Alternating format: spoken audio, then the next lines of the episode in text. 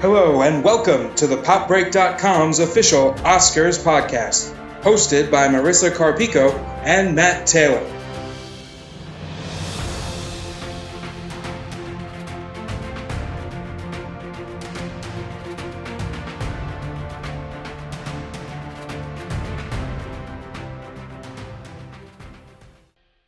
Hey everyone, this is Marissa Carpico, the film editor at thepopbreak.com. I am here with my co-host Matt Taylor. Say hello, Matt. Hi everyone. We're here for another episode of the Way Too Early Oscar podcast, the individual uh, category episodes for the 2021 slate of films. Um, today we're doing screenplays, both original and adapted. Um, let's start with the original stuff. Um, nominees are uh, Kenneth Branagh for Belfast, uh, Adam McKay and David Sirota for Don't Look Up, Zach Baylin for King Richard, uh, Paul Thomas Anderson for Licorice Pizza, and uh, Eskil Vogt and Joachim von Trier or Joachim Trier for the uh, worst person in the world. Um, okay, let's uh, as as King Richard's biggest defender, why don't you talk about it? Yeah, um, you know, I mean, I love this movie. I've said it before. Uh, I I understand that people are like, oh well, it's just like a sports bio, a standard sports biopic or whatever, and like, I guess, but I also would argue that like, a Venus and Serena movie was inevitable. Mm-hmm. You know, they're two of the most famous athletes of all time. Uh, I think well, it wouldn't be one of my go-to picks for original screenplay this year. What Zach Baylin does in telling their story and choosing how to focus it and like what period of their life to focus on, yeah. I think is really an interesting choice in terms of writing one of these quote unquote standard sport biopics. And like, you know, is it the most stunning screenplay of the year? No, but it like exactly does its job. And um I can't, you know, get angry about this nomination because a it's honestly second or third best in this lineup to be honest. and um and uh be like, you know, I think it just in terms of what an Oscar picture the our version of an Oscar picture is evolving because mm. the the crop of films that have been nominated and um win have changed so much in the past few years because of what Hollywood is making these days.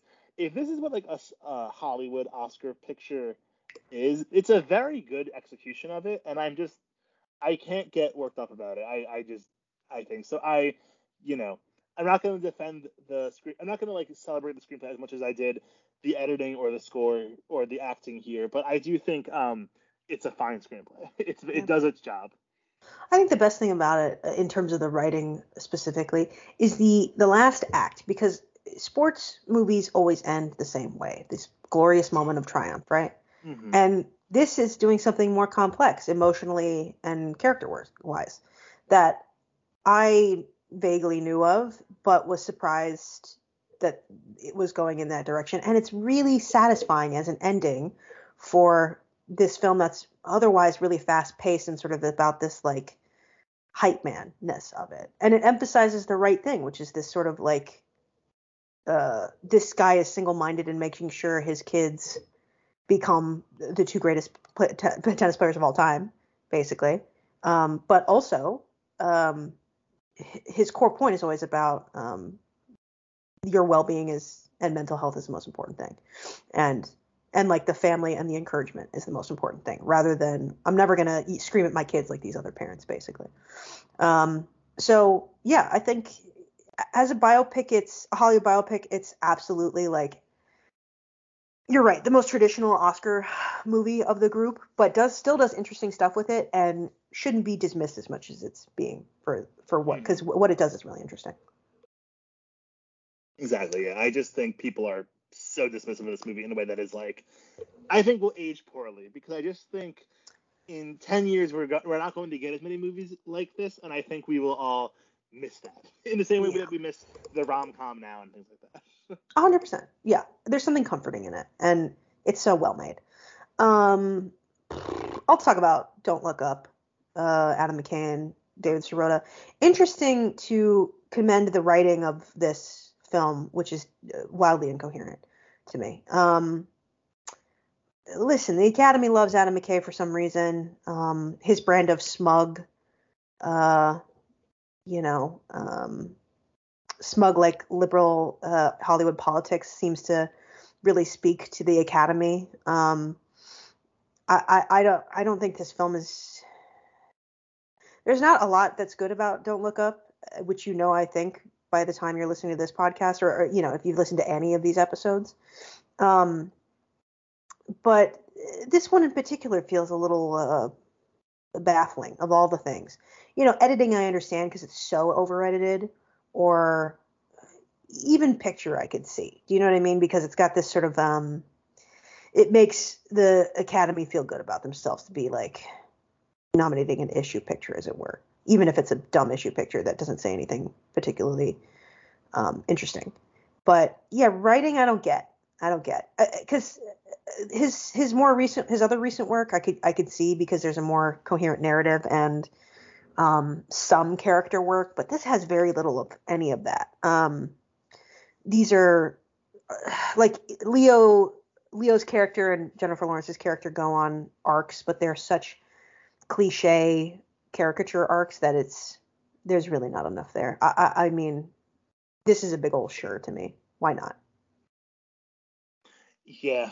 Oh God. A big old sure is a very good way of summing it up because I, I just you know at least with the the big short which I like more than most I guess and then um um Vice at the very least like adapting nonfiction books and like there is a skill to that whether or not you know it's totally totally totally successful like this is just such a it's such a silly broad comedy disguised as something like in- intelligent and um i keep seeing people compare the film to like Doctor Strangelove or Network or things like No. that, and I, I'm No. just like, No. I'm like, no, it, it's the closest. Those are ten times the satire this is. This isn't not one line of this is intelligent as even the the whole of this movie is not as intelligent as even one line of either, either of those films. Yeah, it's it's like this is like Twitter threads read aloud by characters, basically. Like it's it's so maddening to see this like you know the closest comparison I could have to something is that you know the newsroom that uh the Aaron Sorkin show. Oh boy, Oh. do I! Yeah, like which we used to like hate watch in my journalism program um in college and everything. Like the the stupid speech she gives in the first episode about like what's wrong with America, where I'm like, we're mistaking like interesting things to consider with like dialogue.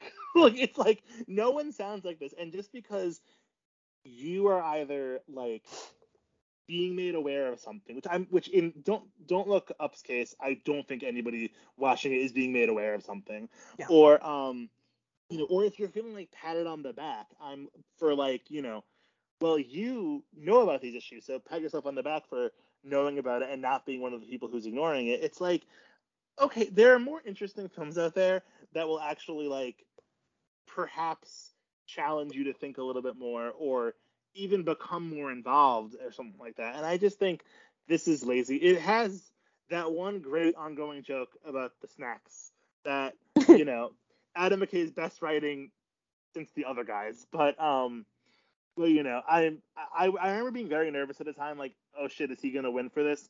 And I'm happy it doesn't seem like he's going to win for this because I I was not I did not want that. Yeah, yeah, I wouldn't be because can you? His speech would be unbearable. Oh my God. Um, next one is uh, Paul Thomas Anderson for Licorice Pizza. Um, tell the people about it. Yeah. Um. Uh, I'm trying to. Did we talk about the Licorice so much? I guess we haven't recorded our director episode yet. Uh, this movie has not did not show up as- in many categories as I think people kind of expected it to, but um, but um, you know, I am a big Paul Thomas Anderson fan. I think with his films, they kind of fall in one of two categories for me of like it's screenplay forward or it's uh, direction forward in terms of where his skill is most apparent. And um, despite the fact that this movie has many scenes that I think are very funny and cleverly written, um, this is more of a direction forward Paul Thomas Anderson movie for me in terms of like what is um, where his strengths are lying. And I'll save my thoughts on the direction for when we get to that episode. Mm. Um, but like, I think the script is fine. I think it has it's it's episodic to a fault in that yeah. like um you know it has this ending that um I think what he is trying to say in the final uh, give or take 10 minutes or so um what he's trying to say about like uh, not wanting to grow up essentially and not wanting to acknowledge the hardships of the world is an interesting thing. I don't know if the movie focuses on that enough throughout the whole runtime to fully sell that that through line. And then because it is so episodic, there are some episodes that are far, far stronger than others and things like that. So like, you know, I don't think it's necessarily a bad screenplay. Um, and I I get the nomination, and he just picked up the BAFTA. Um, uh, we're recording on Monday, so I guess this was yesterday, and um, I would not be shocked to see if him get the, his first Oscar for screenplay here and everything. And I wouldn't hate it because I do like him a lot, and I'd like him to have an Oscar. but um, it is not, you know, one of the standout screenplays of the year for me, um, to be honest. Even though I, I, I like the film more or less. Yeah, I mean, oh, I hope he doesn't win just because of the Asian jokes in it. Honestly, mm-hmm. You know, yeah, which I, uncomfortable, obviously. Yeah, I mean, it's you know, I'm I'm sitting there being it's just a weird time to do it. You know what I mean? There's so much mm-hmm. discussion of AA, AA, like IP hate. It's like uh, API hate. It's like, okay, yeah, let's include that. Sure. It's not even funny mm-hmm. and it doesn't work in it. Great. Um, yeah, I don't know. I mean, I think it's an interesting actually w- thing to talk about, w- discussion to have when it's um, like uh, compared with a director, if you would. Um, because I can't tell if the pacing is bad because of the writing or the direction. Because I don't think there is any pacing in this. It's you're right. It's too episodic. I I never I don't like this film as I've probably you've probably heard on this podcast before. Um, because I don't think it it's going anywhere or particularly has anything fun to say. Like you know, sure, like if PTA wants to do 70s LA pastiche, fine. But you know, I think Hollywood, uh, Once Upon a Time in Hollywood did it better. So what's the point of this? Um, it, it, I don't know. I think it's not very. It's just not a very compelling film. I didn't find. I truly, if it didn't keep getting talked about and people weren't acting like it was great, I, I don't think I would ever remember it. I, in ten years from now, I won't even remember it. I really won't. Other than Alana Haim, um, who's a yeah, Alana Haim is the reason to remember it. yeah, anything. a fucking star. Um, you know, everything else about it, deeply forgettable. I, I just don't think there's anything there. Uh, discrete scenes are funny. I think the the best scene is the the truck thing. Um, mm.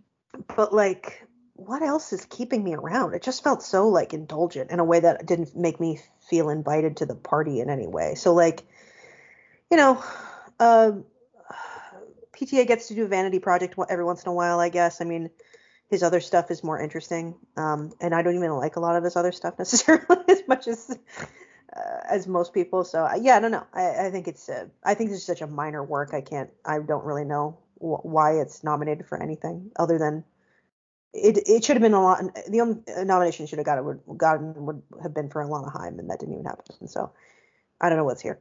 Um, let's go to Belfast, a movie you guys know I hate at this point if you listen to these uh, you know, you can still, if, if, you haven't by this point, you can read re- re- my review on the site where I'm uh, nice to it as much as I can be. Um, though I will say, I mean, as a piece of narrative, I, I think it's not a bad script. Um, the emotion, I think it's the really the the the, the way he's presenting it as a director and a more than the the screenplay. I think it, it, the screenplay in somebody else's hands might have been um, a little more engaging to me and a little less corny. Um, but his nostalgia so suffuses um, the film itself that I think whatever good script there is here, it probably suffers because of it, frankly. Um, you know, I, there was a time when I thought Belfast might win the whole thing. Um, I think it's losing steam on that point, but I wouldn't be surprised if this were his win. You know, mm-hmm. I think the film is well liked enough that I think it's going to win something. Um, and this would be a good a good thing for it to win. What are your thoughts on it? Yeah, at this point, the the screenplay that I think is easily the best of the category, I don't think is going to win. I think the nomination was the prize for it, and um, yeah. if Belfast is going to win something in a honestly a weak original screenplay year like this, I'm like, sure, like like let Kenneth Branagh have his moment to you know give a nice speech, and it's it's you know like like the the film as a whole I don't think anything about it is particularly special or worth writing home about, except for how handsome Jamie Dornan is in it, and um, like, but it's not bad. Like, I don't think the screenplay is bad. I think it's just kind of like yeah. minor and fine, and I Kenneth Branagh seems fine, I guess. So it's like if if if he's been canceled, Sorry, I didn't know. um, well, by the time this releases, who knows? I mean, yeah, but... some someone we both on Twitter mentioned, uh, Wynter Mitchell. You know, like fucking fucking Jane Campion uh, milkshake ducked herself within 24, less than 24 hours. Girl, it was brutal. Like that was. I checked my phone and I was like, oh, what? I was like, no. yeah, brutal. But um, you know, it, if Kenneth Branagh is gonna win an Oscar, sure. This, I'd rather him get this than director. So. Fine. Yeah, yeah. Oh, hundred percent. I think the like I said a second ago, I think the directing is the problem. Um, all right, the final screenplay in the category is uh, for worst person in the world. Um, this is probably I think this is the first chance we're getting to talk about it on the podcast, and and possibly the first time anybody's getting us to hear us talk about it. So, what are your thoughts on the film generally, and then um, you know, as as a nominee here? Oh, it's one of my favorites of the year. Um, I saw it at New York Film Festival, and I haven't gotten the chance to see it again in theaters um, yet, but um, mainly because I want to take people to go see it, and it's just like hard to coordinate that group movie trips anymore. But um, but I um, I I love it so much. I think I've said this to people as, as like a way to try to get them to see it, and it's like for me, it feels like Lady Bird in her late 20s, early 30s, essentially. And um, just like in the same way that, that Lady Bird felt like a really smart snapshot of like, not necessarily like my life, but like the the life of people around me and like a movie that people from like you know our generation can relate to i think this movie i'm like this is one of the most accurate depictions i've ever seen of what like being a millennial in your late 20s is like honestly and to do it in this way that like as the title is like su- suggesting the way we just take on so much like self hatred about our choices but like to explore choices we make as adult- adulthood and not judge us about them and just kind of paint this really really interesting look at adulthood. I think it's beautiful and um i was thrilled to see the the screenplay nomination because honestly uh, it is a very well directed film, very well acted. This is one of the best screenplays I think uh, in recent memory, original screenplays in recent memory, and I um I love it. I was thrilled to see it on here. I think it is the writing is so instrumental to it, and um you know excellent excellent work I think all around. Yeah, I think it's a a really good screenplay. Uh, the structure it has more structure than any of the other nominees in this category simply because it's told in chapters, right? Um, but it also is just a really good screenplay. It, the characterization is smart. The um, the picture it's painting of this person is really smart. I mean, like so many things have tried to be this sort of like um, summation of the millennial experience, let's say, right? Um, and a lot of them can feel condescending and a lot of them can feel too specific. But this does feel specific, but also in a way that does feel like so many people, you know, you know? Um, and like it had me just from the first couple minutes where she keeps switching her major. which I didn't do, but like, you know, it, it's it's so it's so much about her character and so much about like the aimlessness of uh, the gen this generation and like um also the difference like i think the other one of the other really brilliant moments in the early part of it is um the scene where it keeps going back through the generations of her family and being like when her grandmother was 20 when her mother was 21 she was already married and had had already had her and already divorced um by and like working uh, like two jobs or something like that. And then it goes back like five or six generations and like one of them was just like um her great great great great great great great grandmother did not make it to 30 because the life expectancy for women then was 35 so she was already dead.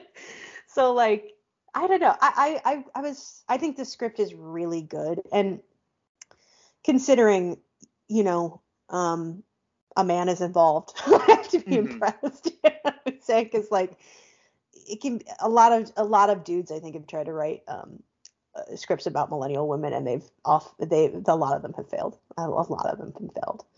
Um, yeah, I, am so impressed just that he didn't fail. To be honest, like, yeah, absolutely, wow. yeah, absolutely, absolutely.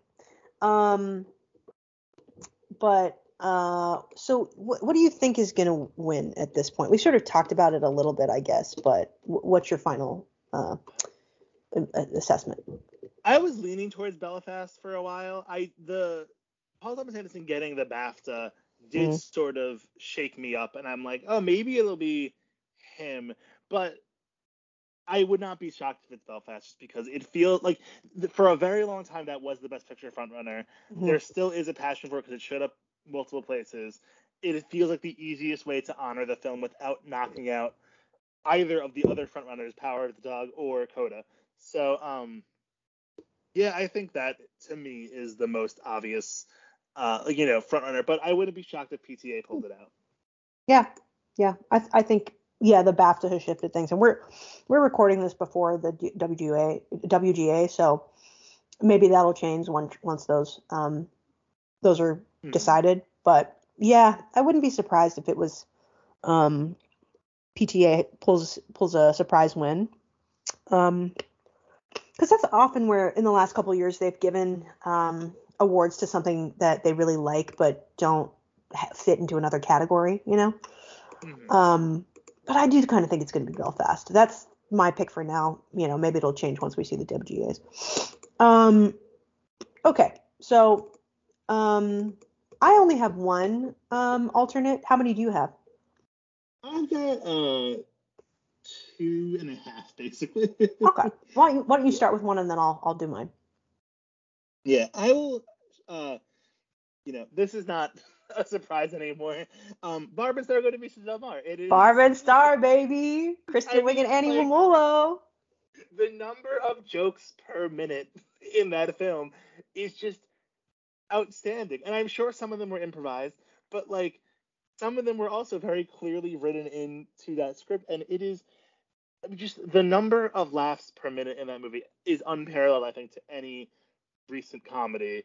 Um, and the fact that like if I was trying to quote it with friends, we could realistically do it for like an hour is you know just a testament to how well done that script is. I I love that movie so much. Um, yeah. It, again, it was ineligible, but I would love to have seen it. it like l- legitimately, uh, it, it's so joke dense. It reminded me of watching the first Austin Powers movie. It's like nothing has hit this hard in so long and been so fucking funny.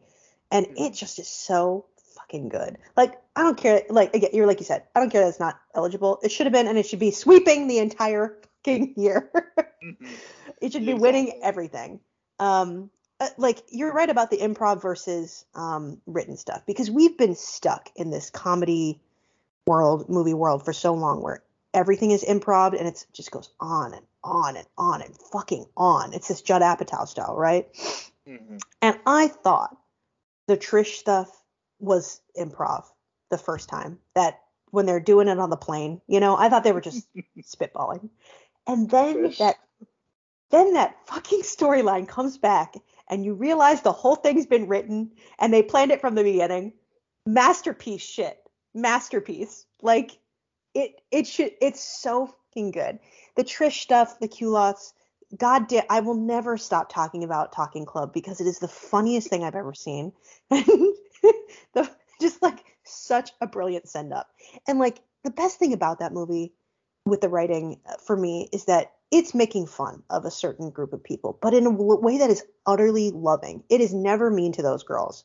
It mm-hmm. it has such affection for Barb and Star and everyone in it. And so much of comedy for so long has been like nasty in a way that's like tired now. And part of what makes that movie so refreshing is how much open affection it has for everything it's doing. What a thrill. It's such a thrill. I think of the scene that, that my boyfriend and I always talk about we love when they're driving the submarine to um uh Domar, Mr. Domar, and the little boy is like he's he the way he's I know what you're gonna um, say. yeah, the way he's doing it, the way he's doing it is so weird. And my boyfriend like every time I just think like what and then over the walkie talkie Kristen character like and remember no big wheel movements, just little tiny ones over and it's so it's so funny. Like just because they're also making fun of the way people do that in movies. Like yeah. you always see people like slowly rocking it back and forth. Like that's how you drive. it's so funny. It is a perfect comedy, and I I just I will never get tired of it. It is it is a it is an incredible film. Ah, oh, what a blessing. All right, yeah, that was my only one. So you you're you have the floor from now on. Okay, I only have two that I really want to flag that um we haven't had a chance to talk about elsewhere, and um, one is Nicole Beckwith's screenplay for Together Together, mm. which um, I saw at Sundance Film Festival last year, 2021, and um, I bought the ticket on the on a whim because uh, it was on my last day of screenings, and the film I saw before was um, Passing, which is great oh. but very heavy, and I was just like, I don't want to end on a heavy note for the festival. Uh, this is pre-vaccine. I was like desperate for something happy, so I um I was like, whatever. This will probably be aimless and fluffy, but it'll be fun.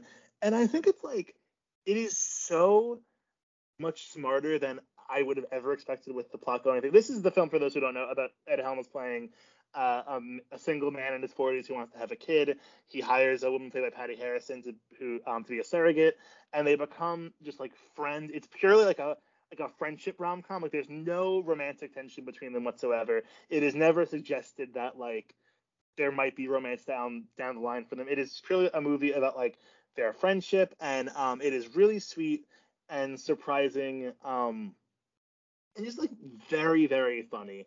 And I like when the original screenplay category specifically can like like when a little indie film basically sneaks in there. And this is one where it, it never had the chance because it got a very early spring release. But I would have liked to have seen uh, Bleecker Street try to promote it a little bit more and get in there because I just think it's a very smart uh, screenplay. Yeah. And, yeah, I like um, that. I like that film a lot. I, I, w- I wish there was one more scene at the end, but it is mm-hmm. beautifully written and and unlike so, so, many things that you see, it would have been wonderful to see something like that. It would have been such a like a um, unexpected smart choice. Exactly. And um, the other one, which I'm surprised, honestly, this shoot, uh, this was an IFC film coming up. So, like, I guess I don't know what their marketing muscle is really behind this year, but um, Mia Hansen-Løve's script for Bergman Islands, oh. uh, which, um, uh, you know, is very much like a screenplay for a movie people because it's you know about these two uh, a married couple um, who are both filmmakers uh, on an island. They're played by Tim Roth and um, uh, Vicky Krieps, and um, they are you know on vacation together on the island where uh, Bergman was was um, was from, and kind of going on a tour of like all of his films, like in the island, and it, it's about them processing their own feelings on like what movies are for, um, and like what they want out of cinema and storytelling, and then um you know, halfway through the film, Vicky Krieps' character starts talking about her screenplay she's working on uh, with her, um, like to her husband, and we get like a film within a film about um, Mia Wasikowska, um, is like who's like the lead character in um, this movie within a movie, and it's like just very compelling, very clever, and I think you know, honestly, in like as like an exploration of like auteur theory essentially and like how we can process uh, films that are like you know canonical uh, masterpieces essentially. How, how we can uh, interpret them differently is i think a really fascinating film to like think about in this day and age. And like i can see this not being for everybody but um, i really really responded to it well. And i think uh, it is very much successful because of the screenplay. So i would like to have seen it get uh, some attention but i just think ifc films is you know they they need big contenders in order to get into oscar races basically yeah. That finally just hit Hulu, so I have to watch it, but uh, I'm excited for it. It's very, very good. Uh, that, is that is that your last one, or you have more? That's it. That's it. Okay. All right. Um, let's move on then to the adapted screenplay category. Um, the the nominees are uh, Sian Heder for uh, Coda, uh, Ryusuke Hamaguchi and Takamasa Oe for Drive My Car, uh, Jon Spaihts and Denis Villeneuve and Eric Roth for Dune, uh, Maggie Gyllenhaal for The Lost Daughter, and Jane Campion for The Power of the Dog. Um, let's talk about The Lost Daughter. Um, Maggie Gyllenhaal. Uh, I have not read this particular Ferrante novel, but um, I have read uh, the Neapolitan trilogy. I find or um, quartet. I finally just finished the fourth one fairly recently, um, and I could not begin to to be to even understand how one would go about adapting those that writing because um, there is a relentlessness to the way that uh, Ferrante writes um, and a and a looming darkness that is bizarrely indefinable but always present. Um, and somehow Gyllenhaal cap- captures that in The Lost Daughter in a way that I found like bracing because that's what draws me to those those books and any and I've also read one other Ferrante non-Neapolitan novel um, and it has the same sort of style but there's something so frank about them and also so unnerving and she just gets it. And I I can't imagine how difficult that would be especially having to write three compelling parts for three great actresses and then like create this story and contend with motherhood and the the good things about it and the dark things about it in this one film.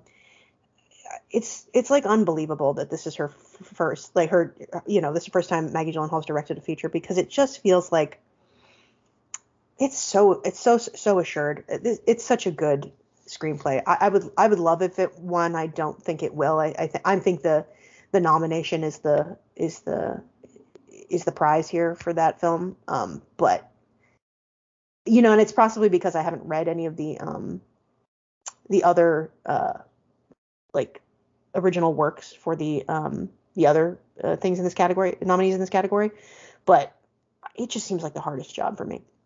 Uh, what are your thoughts on it? Yeah, I um I never thought about it as like you know an act of adapting Ferrante. Um, I have not read a Ferrante yet. Uh, hidden secret of people who work in publishing: you don't read once you actually you get into publishing because you love books, that you never read another book ever again. But um, you know, she's one of the most like uh, you know, significant writers of adult fiction working today, basically. And um, uh, I think it's very impressive, especially considering that Maggie Gyllenhaal this is her debut, um, that she was able to write a screenplay and direct a film just so confidently and brilliantly, and it's so distinct already, and uh, her her her vision. And I I think what I find most impressive in that in my recommending to, the film to people is um you know you want you want to call it a thriller of sort because it, the mm. genre vibe is a thriller but like if you talk about the plot it, it really like not much is happening yeah. to make it like the fact that they're we're able to mine such high stakes drama out of relatively mundane life events is a fascinating asset to the film and i don't hmm. know if that's so much either that very well might be on the page to begin with, but no, it, it is. Yeah. It, it is. It absolutely is. But I, like I was saying, I think that would be so hard to translate, and yet she does it. It's it's incredible. Yeah. It's really well done. Uh, a great film. like you know one of the most impressive debuts in recent memory. I think. Yeah, it's it's it's, it's incredible work. Um, okay, let's talk about uh, let's do. I mean, I think we just have to rip the band-aid off on this one. Uh, Jane Campion for The Power of the Dog. Um, you you are this movie's uh, like big fan in this podcast. So so what are your what are your thoughts?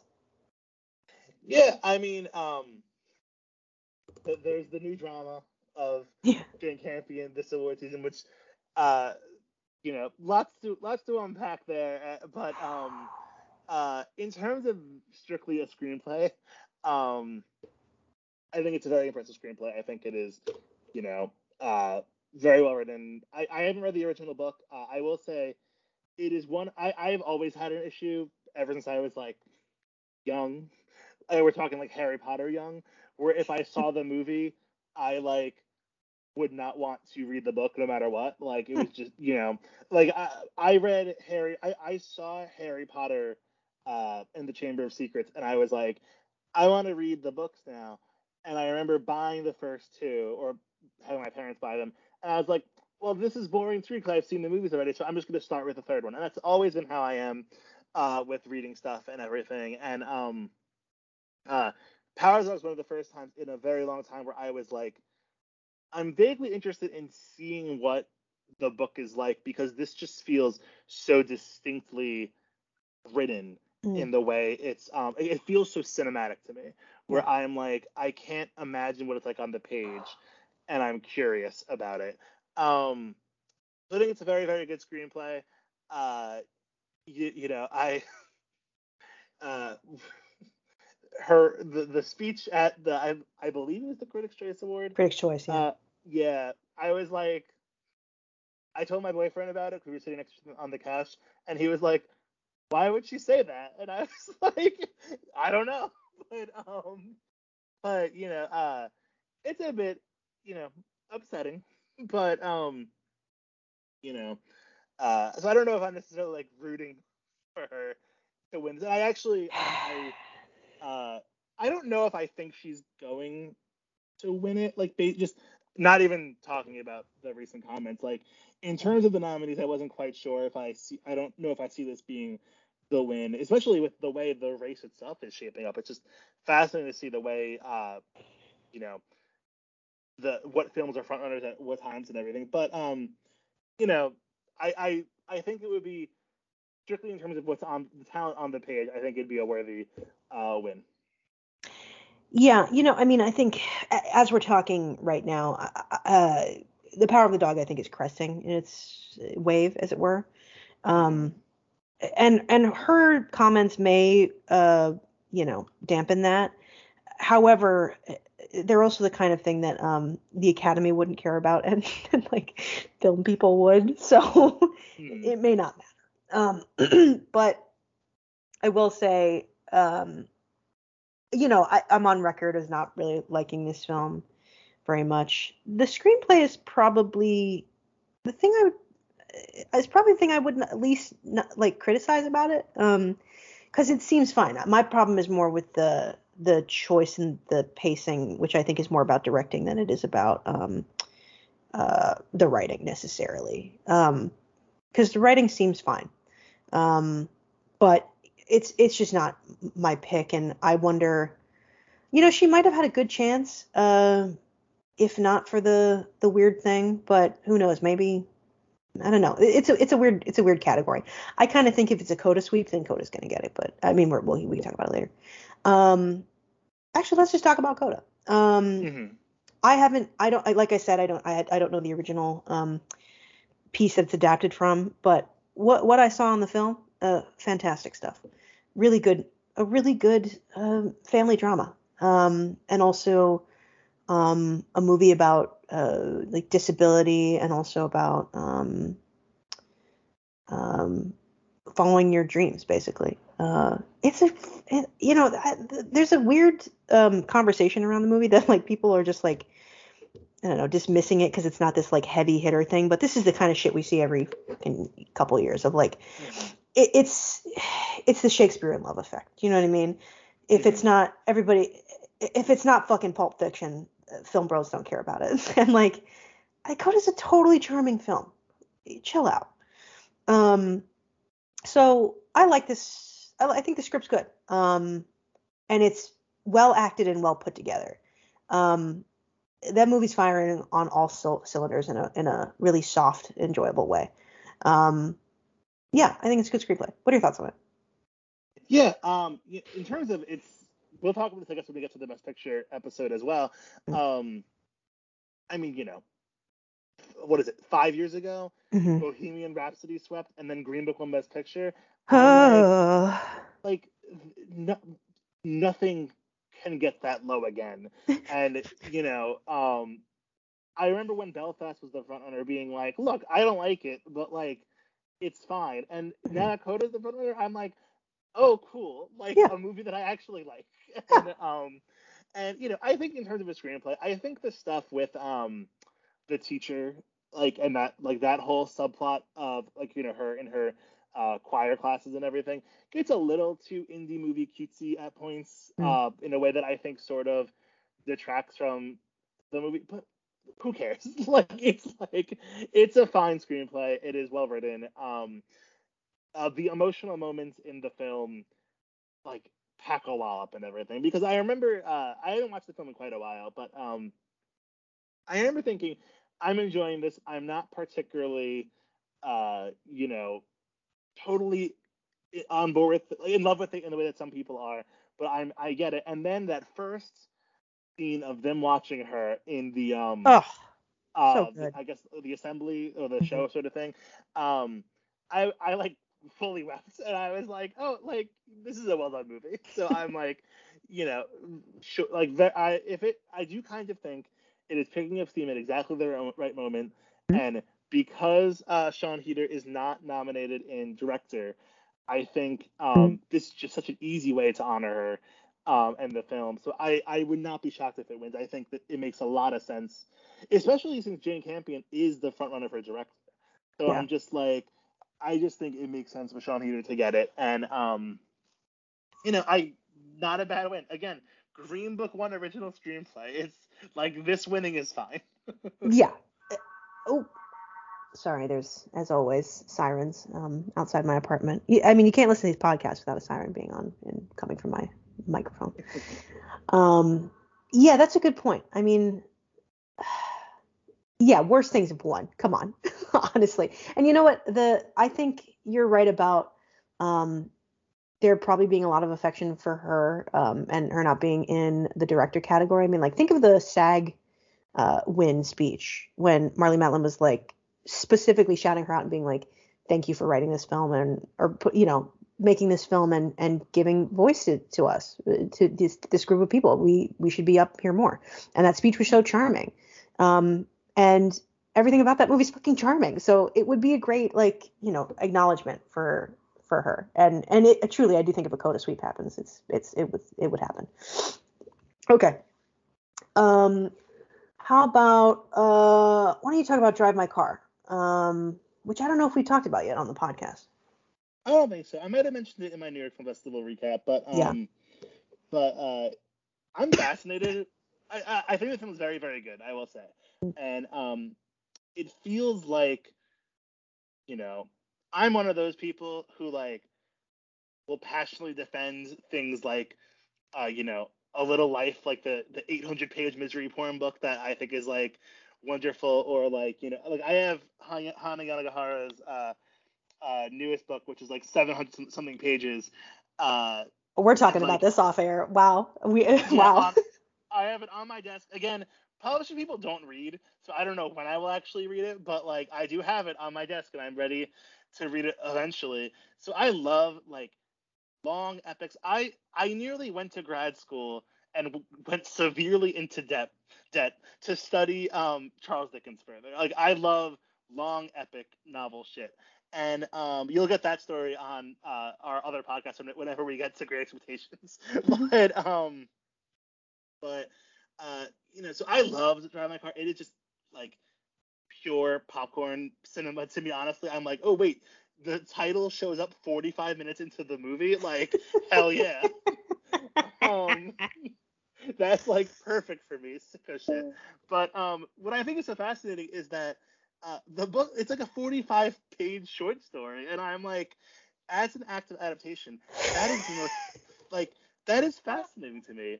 That is so. It's like when they made three two movies out of uh out of the Hobbit, which is the shortest of the the Lord of the Rings like books, and it's like but it's good this time. yeah. Uh, yeah, I, I'm I'm fascinated by the script. I'm fascinated by the film as a whole. I think it is a really interesting film that you know has really stuck with me since I first saw it, and um, uh, I do think it's more of actually no, I'm not even gonna say that. I, I think it is just it is a very very good screenplay. The fact that this movie has resonated with the Academy enough to show up in Best Picture we love and to see Best it. Director, it's it's fascinating. My my parents are trying to watch all the Best Picture Oh. nominees, um, except for Dune because they were like it looks stupid. Um, but um, I don't know. But al- also they would hate Dune, so I told them. but, but um, like they're gonna watch Drive My Car because on HBO, and I'm just kind of like, that's very very cool. Like I think like truly, I don't know if they'll like it, but I I am just thrilled to see this movie having this moment because I think it's really special. Yeah. Um it's I love that you can tell the difference between our parents because your parents love Tick Tick Boom and mine I told mine not to watch it and they tried and hated 5 minutes any anyway the first 5 minutes anyway and my parents would love Dune and yours yours would hate it. Um wow. Uh, This is why we work together so well. Um Drive My Car's Mhm. great. I you know it's that's fascinating to think that like literally a short story became a 3-hour film about like 10 different things. and it it works. I think it's really compelling. I, I could have sat with it for a long time. I, I do think the the last the literally the last scene is unnecessary because it puts too fine a point on things, and it's like a coda we don't need. Um, but uh, yeah. Otherwise, uh, I a great a great movie. Um, glad to see it here. The movie's great. It, it should be nominated for a million things, and it is. Great, You know, um, po- probably not my pick. Um, Lost Daughter would be my pick. I do think it's probably going to be Coda or Power of the Dog, depending on which becomes the sort of uh, front runner sweeper of the whole thing. Uh, what are your thoughts? Uh, we still have to talk about Dune. Oh Um, shit, Dune, yeah. Jon Spaihts and Den- Denis Villeneuve. Um, I guess I'll talk about Dune. I, for- I forgot we had we've talked about Dune so much in this recording session. We didn't talk about it. Yeah, Dune. Um, not not a not a book I've read. Um, and honestly, uh, happy that this film gave me enough of that lore to make me feel like I don't have to, because Dune is supposed to be quite complex, and there's like a fucking million books, and I don't do ongoing series. That's like a part of my brand because to me an ongoing series or not it's not an ongoing series it's just at this point it's just a long fucking series. Um a long series like that is like a relationship to me and i'm single for a reason. So i don't want to get involved with with dune and i am perfectly happy to watch dune this way. Dune is only the first part of the novel apparently the first like half of it i guess. Um and you know i don't i'll be honest i don't think i understood a damn thing that was going on in that movie I don't. but I also don't think it matters. Uh, I think the script gives you exactly what you need to know. Uh, You know what I mean? Like, here, who's related to who? Uh, Timmy Chalamet is going to be uh, the, the Messiah or whatever. Zendaya is around and will be important later. Uh, you know, I think it's given you enough to that you need to know. But I do think, like, oddly, the narrative is the least compelling thing about it just because everything else is so interesting. Um, yeah, it's fine. I don't care about it. You know, it's like the we love that film, but the writing is the like the, the thing I care about least. Realistically, it could have just been a sound bath with like beautiful people and stuff, which it kind of was because my my my brain was so numbed by the beauty that I I was like, I know I'm not getting some stuff, but I actually don't really care. what do you think? No, yeah, I um I hate reading fantasy shit. It is just, I, I don't like name like it's too many names. I can't do Yeah. it. I I had to give up on Game of Thrones. It was too hard to follow. But um but like you know, my friends at one point were like during quarantine, they were like, "Should we all read Dune?" And I was fully Ugh. prepared to just do the Wikipedia and Yeah. fake it till I make it, basically. But um, yeah, I I don't think this is a work of like, you know, where the screenplay is key. I think the nomination feels kind of random to be honest, and um, like did not even come close to making my personal lineup. But you know, like sure, it's it's fine work. I I'm bummed Denis Villeneuve did not show up in director, so I'm happy he got a nomination for this film. But um, but yeah, I just like, you know, there's two uh, snubs I can think of that I think are just so glaring, and um, it's a bummer. I think that uh, this one took its spot, to be honest. Yeah, that's a good point. Yeah, that's a good point. Um, okay. Um, like I said, I already said what I thought was going to happen. What do you think is going to happen? Yeah, I'm kind of thinking Coda is peaking at just the right moment mm-hmm. to uh, to take it, uh, especially with Sian Heder not getting a director nomination. So yeah. I'm going with that. Uh, okay, let's talk about our alternates. I'm sure we have quite a few actually. Um, uh, go first. I mean, the one that is most infuriating to me is uh, West Side Story not showing up because like, yeah, yeah, it is truly like a work of adaptation in the sense that it is like every time I see someone talking about how it's like just doing what the 1961 did, version did again, I'm like, you are missing the point. And it is, uh, you know, I I think such a smart screenplay in the way it is constantly analyzing itself in comparison to the original and um modernizing its uh, you know modernizing its themes in a way that's really really smart and um I just think it's it's a really brilliant screenplay. I mean, you're having Tony Kushner, one of the most celebrated playwrights like alive, I would yeah. say. Um, and he truly, I think, did something special with this. And um, not getting nominated, I just think is so. It, it honestly made me so angry. It was like it's maybe the the would have been the most deserving nomination of the of the category at large, and to be snubbed, very very upsetting. yeah, what what the hell, man? I mean, it, it's I, literally if you think they're if it's doing the same thing as the 61 version or the original play, then you haven't seen either one of those things. You're just talking out of your ass. You just want to like tweet. You know what I mean? Mm-hmm. Um, because it is so updated. I mean, I I can I went into that movie listen back to the episodes, people. I went to that movie not ready to not be impressed by it because it just didn't seem necessary to remake this film because it didn't feel like they were going to bring the perspective that they did. And instead, Spielberg and Kushner bring a modern perspective to this this this older story that made it feel so fresh and so timeless already. It just is so it's such it's absolutely the best um adapting of a screenplay or uh, like adapting of the year. Period. It's so good. Like it's if it were in the category, it would be so far and away the best one. It's ridiculous. It's so fucking good. It's like infuriating that a the movie is being ignored in a weird way. I mean, ignored. I mean, it's been nominated for a bunch of things, but it's not does not have the affection it should, and especially that screenplay. The screenplay is the whole damn thing. I don't get it. Mm-hmm. Um, that was one of mine. Um, another one I would have picked would be um, my boy Ben Affleck, Matt Damon, and Nicole Holofcener for The Last Duel, which we we have mentioned many times on this podcast. Um, but uh, again, baffled that people didn't connect with it because it. And I, I get I get the reason. I didn't want to see it either because the this the damn trailer looked so self-important and like it just felt like do we, do we need this? Do we need this like you know medieval me too shit? And then it is i genuinely think the the piece of art written since me too has become this big cultural movement and we're reframing everything that is the most impressive work that is actually contended directly with those issues and it's like mm. shocking to me that that's true because a lot of people have tried. And I mean, I, am excluding certain TV shows, I think, but I mean, I'm, uh, you know, I think a lot of TV has done it very well. But in terms of movies, this is the first one that really fucking digs in and actually is good. And I, like, it's just so, that script is so good and the story is so good. That movie is so good. I don't, I wish it had just gotten the attention that it would have 10 years ago kind of thing it's like it's such a out of the park, you know, home run of an Oscar movie 10 years ago, and now it just like gets buried and nobody saw it. And a lot of people will probably forget it unless you're like a film person.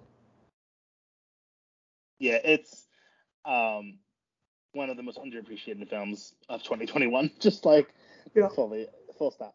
Period. Um, my I have another one, and another one that I again I mentioned this one before. I never thought it had too much of a chance at doing it, uh, getting in the Oscars, but this nomination, uh, this snub hurt. But um, uh, Zo- Zola uh, by uh, Janicza Yeah, Bravo and. Jeremy O. Harris.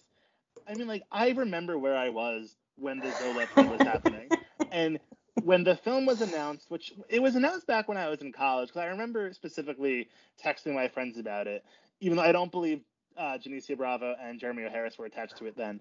Mhm. But um, uh, I remember thinking, okay, like I know what this movie is going to be. It is going to be like a fun movie to watch with my friends, um, similar to how we all were like fascinated by the thread.